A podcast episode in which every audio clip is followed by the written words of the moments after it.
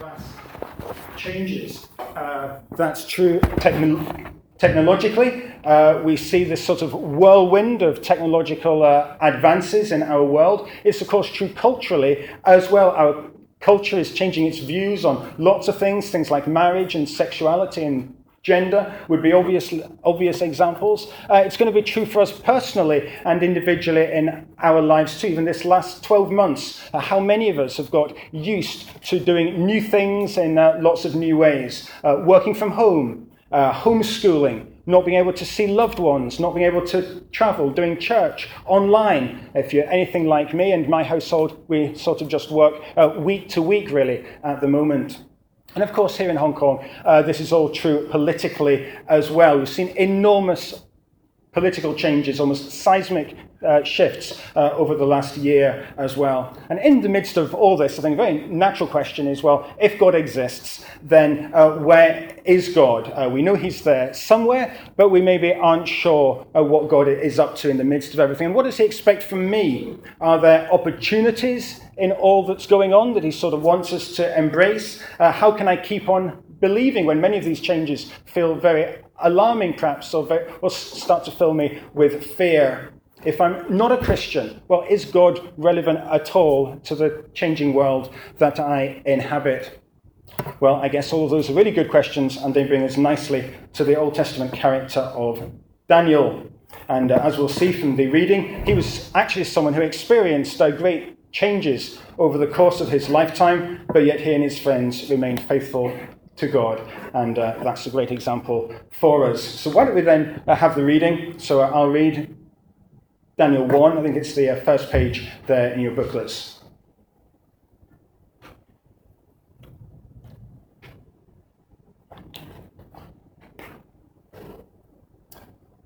So then let's hear God's word together. Uh, in the third year of the reign of Jehoiakim, king of Judah, Nebuchadnezzar, king of Babylon, came to Jerusalem and besieged it. And the Lord delivered Jehoiakim, king of Judah, into his hand, along with some of the articles from the temple of God. These he carried off to the temple of his God in Babylonia and put in the treasure house of his God. Then the king ordered Ashpenaz, chief of the court officials, to bring into the king's service some of the Israelites from the royal family and the nobility. Young men without any physical defect, handsome, showing aptitude for every kind of learning, well-informed, quick to understand, and qualified to serve in the king's palace. He was to teach them the language and literature of the Babylonians. The king assigned them a daily amount of food and wine from the king's table. They were to be trained for three years, and after that they were to enter the king's service. Among those who were chosen were some from Judah: Daniel, Hananiah, Mishael, and Azariah. The chief official gave them new names: to Daniel the name Belteshazzar, to Hananiah Shadrach, to Mishael Meshach, and to Azariah Abednego. But Daniel resolved not to defile himself with the royal food and wine, and he asked the chief official for permission not to defile himself in this way. Now God had caused the official to show favor and compassion to Daniel, but the official told Daniel, "I'm afraid of my lord, the king who has assigned your food and drink. Uh, why should he see you looking worse than the other young men of your age? The king would then have my head because of you." Daniel then said to the guard, whom the chief official had appointed over Daniel, Hananiah, Mishael, and Azariah, "Please test your servants for ten days.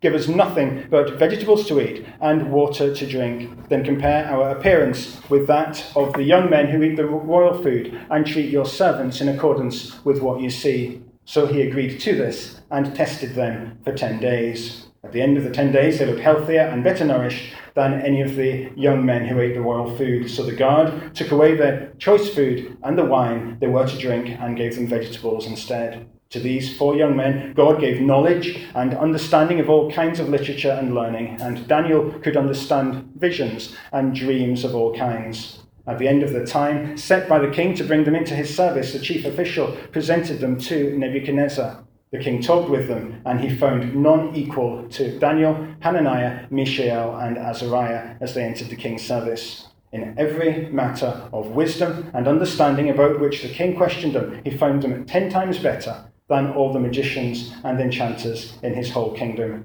And Daniel remained there until the first year of King Cyrus. So then, in this uh, first talk, we are going to look at the God who rules. The God who rules. And what I think we'll basically say is that if we have confidence in God's rule in the world, then we will be well equipped to live faithfully for him. If you want what we're looking at in uh, one line, that would really be it. If we have confidence in God's rule, then we'll be equipped to live faithfully for God in a changing world. So then, four brief lessons for us from this chapter. And the first of them is, remember that God is in control. And uh, I think we can see this in the first couple of verses there, verse one and two.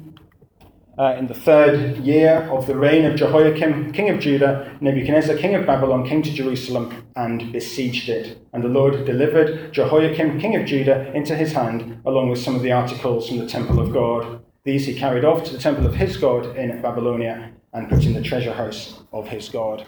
I think it's hard for us to imagine the horror of these events for God's people.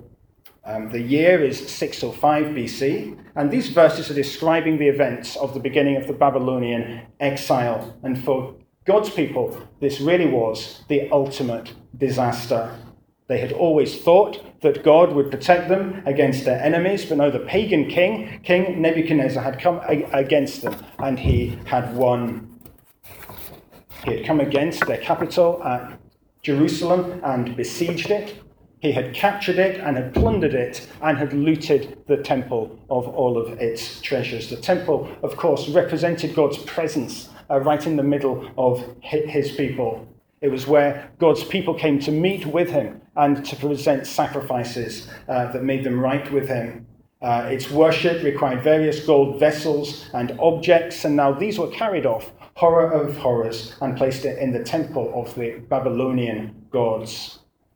So really this is the ultimate humiliation for God's people. It would be a little bit like taking all of the trophies from Manchester United's trophy room and placing them in somewhere like Liverpool. Right? That's the kind of magnitude here. Okay? The, the kind of idea was that if you defeated a country in the ancient world, then you defeated its gods. And so for Israel, this looked like the Babylonian gods had won. And it looked like their God, the God of Israel, the one true God, had lost. The worship of their God looked like it was at an end. Those great promises that God had made to Abraham that Israel would somehow be a blessing to all the nations looked like they have come to naught. So this is a great disaster. And as you can imagine, this caused much uh, questioning and despair. Where is God? Why has God allowed this to happen? What was going to happen to God's people now? Or, if you like, where is God in a changing world? And really the book of Daniel really sets out to answer those kinds of questions. But I wonder if you noticed here, there's just a little hint um, that uh, all is not lost. I wonder if you noticed it. It's uh, there in verse two, where we read literally, and the Lord gave, or I think in, in the translation we have here, it's something like, and the Lord delivered. Uh, it's only a hint, but it reminds us that what happened here was not just an accident of history. Uh, it's not just because Nebuchadnezzar happened to have a really strong army and King Jehoiakim hadn't got one, and that was why he won. Instead, there's a hint here that this is the Lord's doing. God gave Jehoiakim, king of Judah, into Nebuchadnezzar's hand. It reminds us right at the outset, outset that the book of Daniel is not really a book about Daniel in many ways, but actually it's a book about God. These opening verses remind us of a theme that we see again and again in, in the book of Daniel, that God is in control of all that happens, the rise and fall of nations, um, and that's meant to be a comfort for us. As we've already said, it often feels like our lives are in a state of constant change. Our work lives change. There are new staff or new policies that need to be implemented. Our family lives change. Our children grow up. Our parents get older. Our locations change. We spend time in Hong Kong, then we spend time somewhere else. Uh, our experiences at church also change. That favorite worship song that we had when we were growing up is now one that's not sung anymore. Uh, because of the pandemic, uh, things seem to change almost constantly. One week we can eat out in groups of four, the next it's groups of six, the next we're down to groups of four again. Uh, even in this last week, right? So most of this last week I had one child out of kindergarten, because kindergarten was shut, and I had two children at school part-time. Uh, we were then told that this coming week we were going to have our two part-time children at school full-time, kindergarten would still be closed. Now it looks like, as of yesterday's announcement, we've got one child part-time, one child full-time, and one still out of kindergarten. And all that transition is in the space of one week. You know, I'm sure you guys have experienced it too. Yet right at the start of the book of Daniel, um, God wants to remind us that he is in control. We'll see here he's in control of the large things in history. He's also in control of the details of our lives. Uh, one Christian author, I think it's quite helpful, it says these words: our fate may sometimes seem to lie in the hands of hostile people or in the outworking of impersonal forces of one kind or another. Yet the reality is that our every experience in this world, from the apparently coincidental at one end of the spectrum to the determined acts of wicked men and women at the other, lies under the control of our sovereign God. Now, we may have lots of questions about that, but yet the Bible is always clear that God is in absolute control of all that happens, and that's meant to be a great comfort to us as God's people. But we need to move on, and we see that there's an, another lesson in this passage for us, that we need to recognize the pressure to conform. So, remember we saw that this pagan king, King Nebuchadnezzar, has conquered God's people. But yet, King Nebuchadnezzar is what we might call an enlightened dictator. And he knows that he can't rule his empire if he just sort of goes around oppressing everyone mercilessly. And so he adopts this policy of removing the elite from each place so that he can sort of train them and then reprogram them to work in his empire. And that's really what's going on in verse three and four. The king orders this guy, Ashpenaz, uh, chief of the court officials, to bring into the king's service some of the Israelites from the royal family and the nobility. Young men without any physical de- defect, handsome, showing aptitude for every kind of learning, well-informed, quick to understand, rather like the congregation of Shatin Anglican Church, I would imagine. Um, qualified to serve uh, in the king's palace, he was to teach them the language and literature of the Babylonians. And so he really begins on this sort of policy of Babylonianization, right? Uh, these captives, they were carried far away from their home. Uh, Babylon's about five hundred miles to the east of Jerusalem, uh, and they were to be treated really well. They were to be educated, it says, in the language and literature of the Babylonians. Uh, they'd be retrained so they could take the, some of the top jobs in the in the empire, in Nebuchadnezzar's government. Uh, when I was at university in the U K, uh, the British government would sort of often try and sort of cream off all of the top students so that they could be trained uh, to take over leadership call, uh, roles in the country uh, later on. And I guess it's a similar kind of thing that we see here. Actually, all governments uh, often try and do this kind of thing. And then these students wouldn't have had to worry about what to eat. So while most of the students were eating instant noodles, uh, we can see from verse five that Daniel and his friends were to feast on steak and the finest of wines from the king's table. Uh, their course was to last three years, after which they were guaranteed a great job for life. It's worth remembering that this was a great privilege for them. Probably the other Uh, Israelite captives probably thought, wow, you guys are so lucky. Whatever you do, don't blow this amazing opportunity that King Nebuchadnezzar has given to you. Uh, we also see that they were given new names as well. So uh, verse six and seven, among those who were chosen were some from Judah, Daniel, Hananiah, Mishael, and Azariah. The chief official gave them new names. To Daniel, the name Belteshazzar, to Hananiah, Shadrach, to Mishael, Meshach, and to Azariah, Abednego. Now, I'm uh, assuming that a number of you here have maybe taken on new names at uh, some point in your life, maybe uh, to make things uh, easier for you in a sort of host culture, maybe if you were studying abroad, uh, or maybe just because you wanted to. But here there was also a religious dimension to this. The old names of Daniel and his friends all contained the name of God, uh, the one true God, the God of Israel. Whereas the new names that they were given all had the names of pagan gods, gods like Bel and Marduk and Nebo. So, for instance, uh, Azariah means the Lord is my helper. God is my helper. His new name, Abednego, means servant of Nebo. And uh, Nebo, of course, pagan god.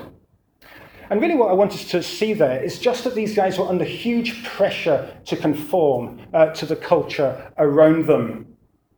Uh, there's this sort of concerted program of Babylonianization by Nebuchadnezzar. It was calculated to wean them off their old life and their old identity as the people of God and onto a new life of serving uh, the king of Babylon and his gods. You can just begin to imagine how appealing this must have been. Uh, a captive and a slave um, going to eating the food and wines from the king's table, and all the pressure that must have come with that. An incredible privilege uh, that must have come with immense pressure to conform. Uh, maybe you can imagine someone who takes you out to a really expensive restaurant every week and always pays for you.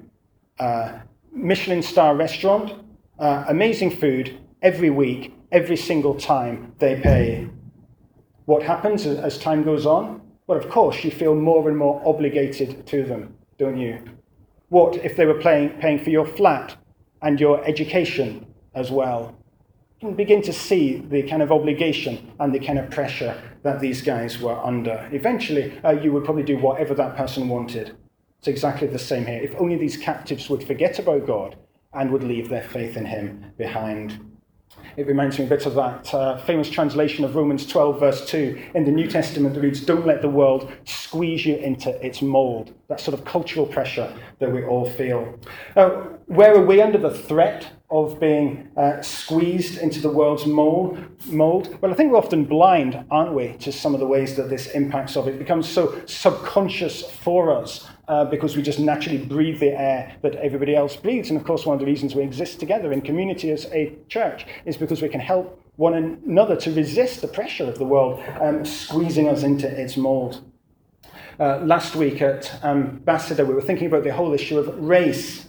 And we were reminded of the fact that when Christians have most got it wrong in history with regard to race, that's because they've adopted too much uh, of the culture of the world uh, around them. They've allowed the world to uh, squeeze them into its mould, and they haven't always recognised uh, the great pressure that they were under to conform. That's just one example. For us, maybe, and another obvious example would be about sexual ethics, perhaps. Uh, I read a statistic a while back from the U S that sixty-three percent of Christians interviewed thought that it was fine to have sex before marriage. Now, of course, their definition of Christian may be wrong, and that's the U S and not Hong Kong. But we all know that we're under huge pressure in the whole area of sex and sexuality. Which of us doesn't feel under huge pressure to go with the flow and, and adopt exactly the same views as the world around us with regard to sex? And that's just two examples. I'm sure you can think of lots more.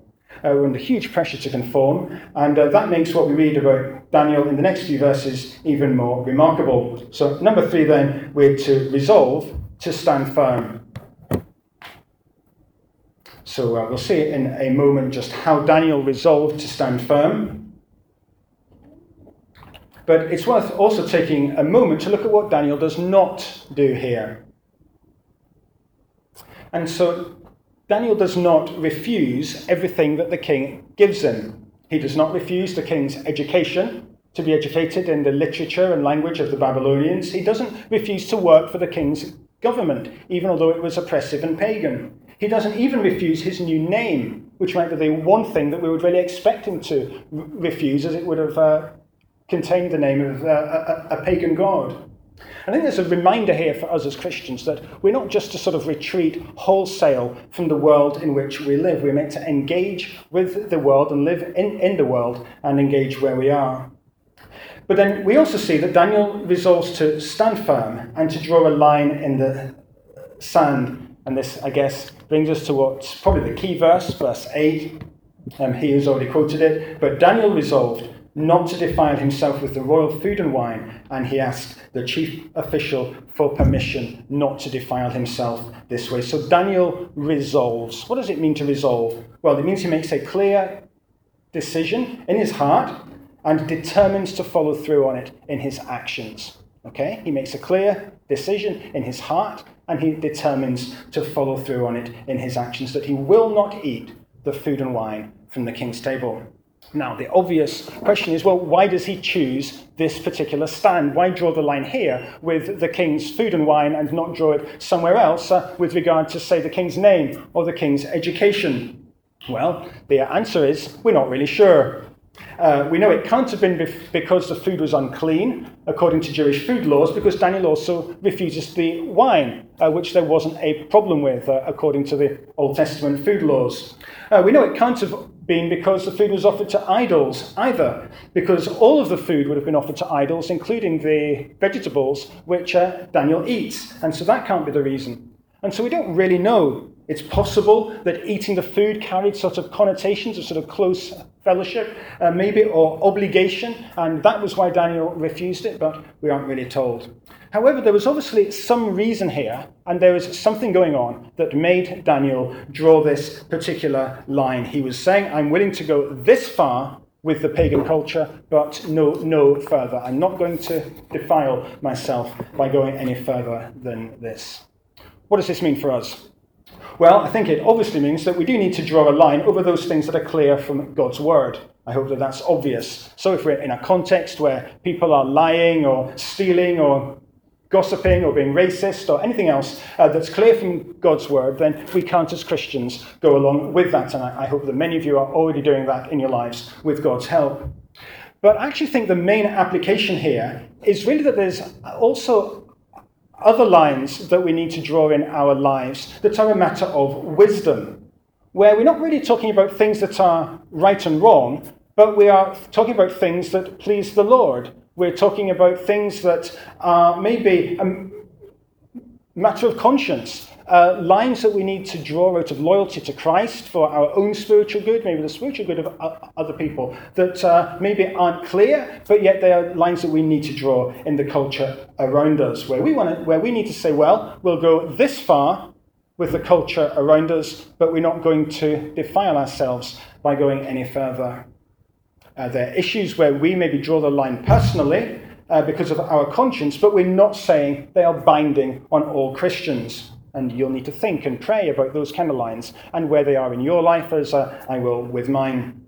However, I think a couple of examples uh, are maybe helpful. Uh, one that some of you may have come across would be somebody like Eric Liddell. So uh, those of you who've seen the film Chariots of Fire might remember this is about an athlete who refused to run on a Sunday in the nineteen twenty-four Paris Olympics. And if you've seen the film, you remember that he ran on, on a different day in a different race instead and ended up winning. In his context, not running on a Sunday was a stand that he felt he, he needed to make in order to honour God and not compromise or defile himself with the culture around him.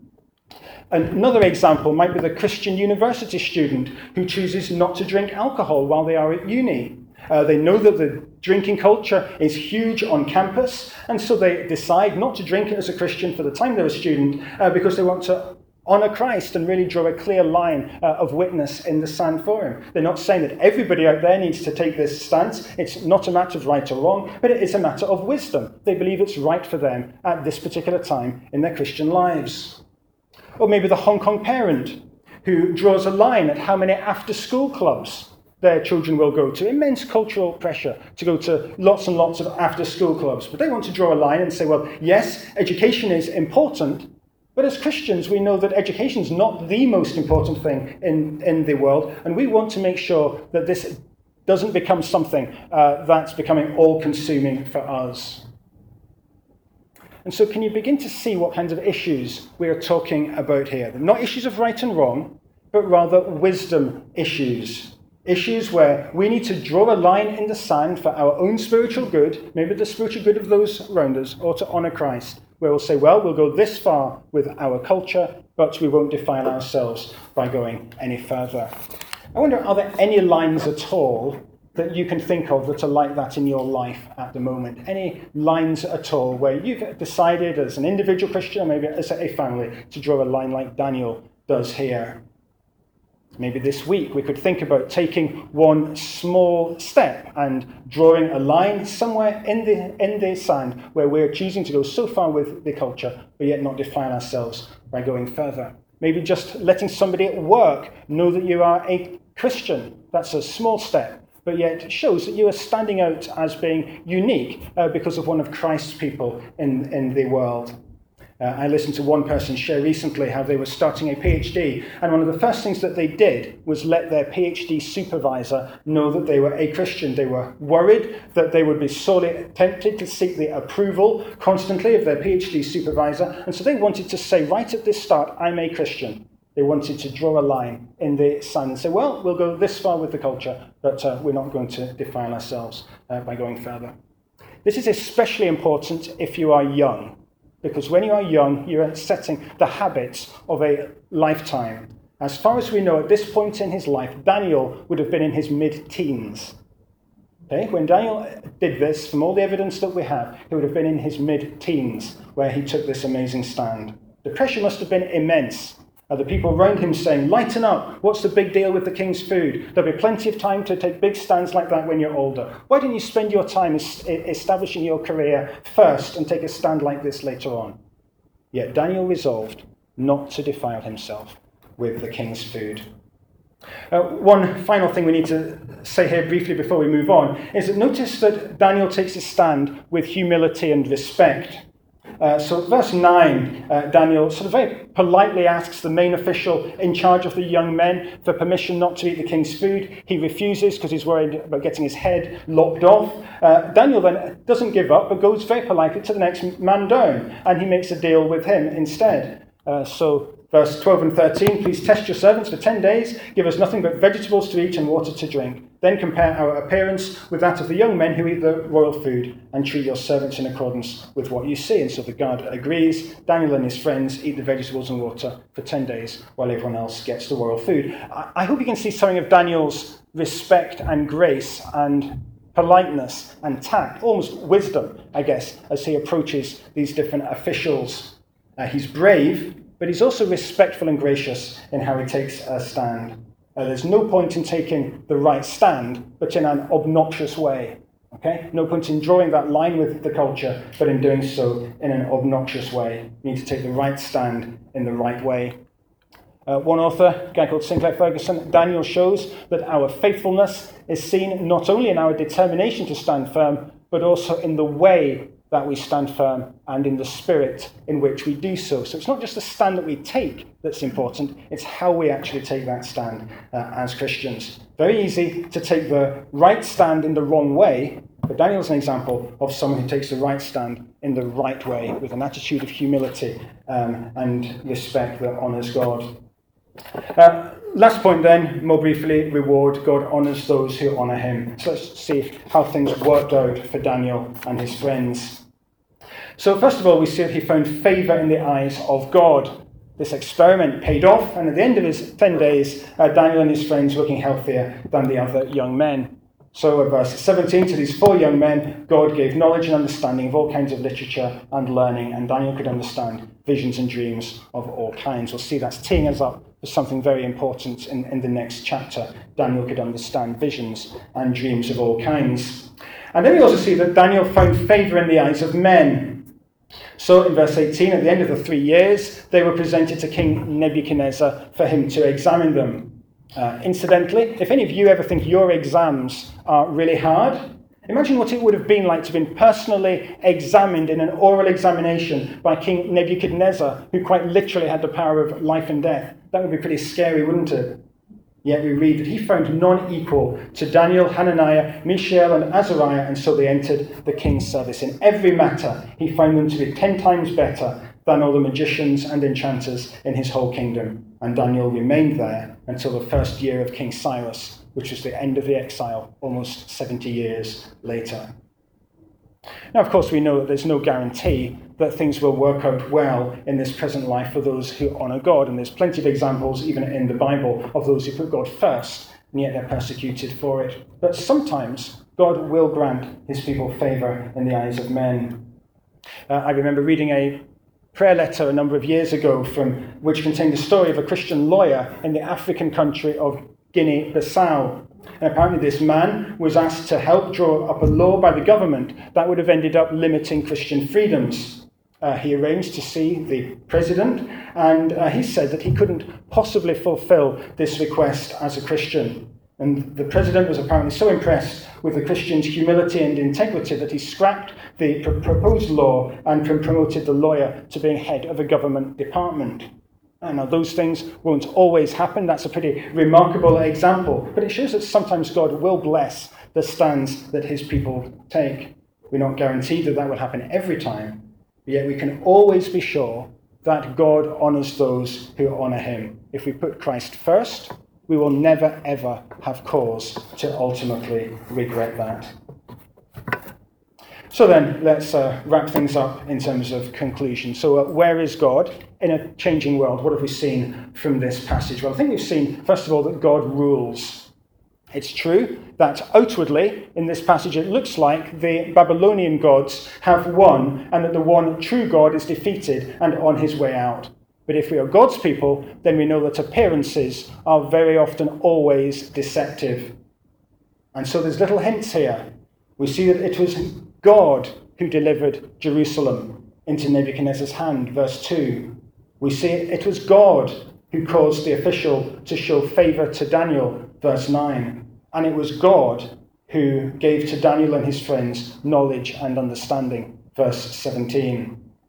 We may feel God is absent, but yet God is still at work through his people. And that's true in our world as well, even in a pagan land. Kingdoms may rise and fall, but yet God is still at work, uh, even in quiet and maybe often imperceptible ways. God's kingdom endures forever.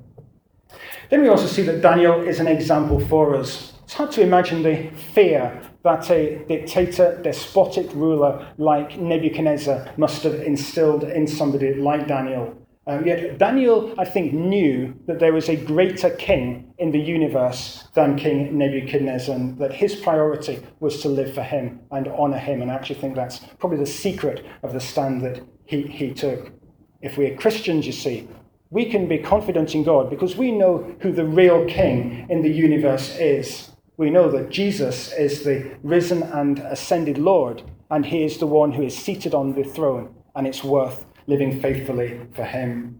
And so Daniel is a good example for us of how to do that well. We're called on to engage with the world, but yet we also need to be careful to draw lines out of our, our loyalty to Christ. We've been bought by his blood. We belong to him. We are his people. Uh, we're to honour him with our lives, and he will take, help us to take a stand for him by the power of his Holy Spirit. And of course, if we know him, we can be assured that one day we will be with him forever and ever, and he will reward us as his good and faithful servants. And so I think this passage gives us great confidence. It helps us to take a courageous stand for God, even in a changing world, because we know that ultimately God rules over all. He is the king who's on the throne, and he is the one who is worth living for. Let's pray together. Father in heaven, we do want to give thanks to you for your word to us this morning. We give thanks for this reminder that we so often need, that you are the one who is in control. We pray that that truth might sink in deeply to our lives today. We give thanks too for this uh, example of your servant Daniel. Uh, we pray that you would forgive us for those times when we don't stand out as your people, and that you would help us to draw lines in our lives that really help us to honour and glorify you in everything. We pray that you would uh, help us with this. We pray that you would be with us in our discussions now. And uh, we ask all of these things in Christ's name. Amen.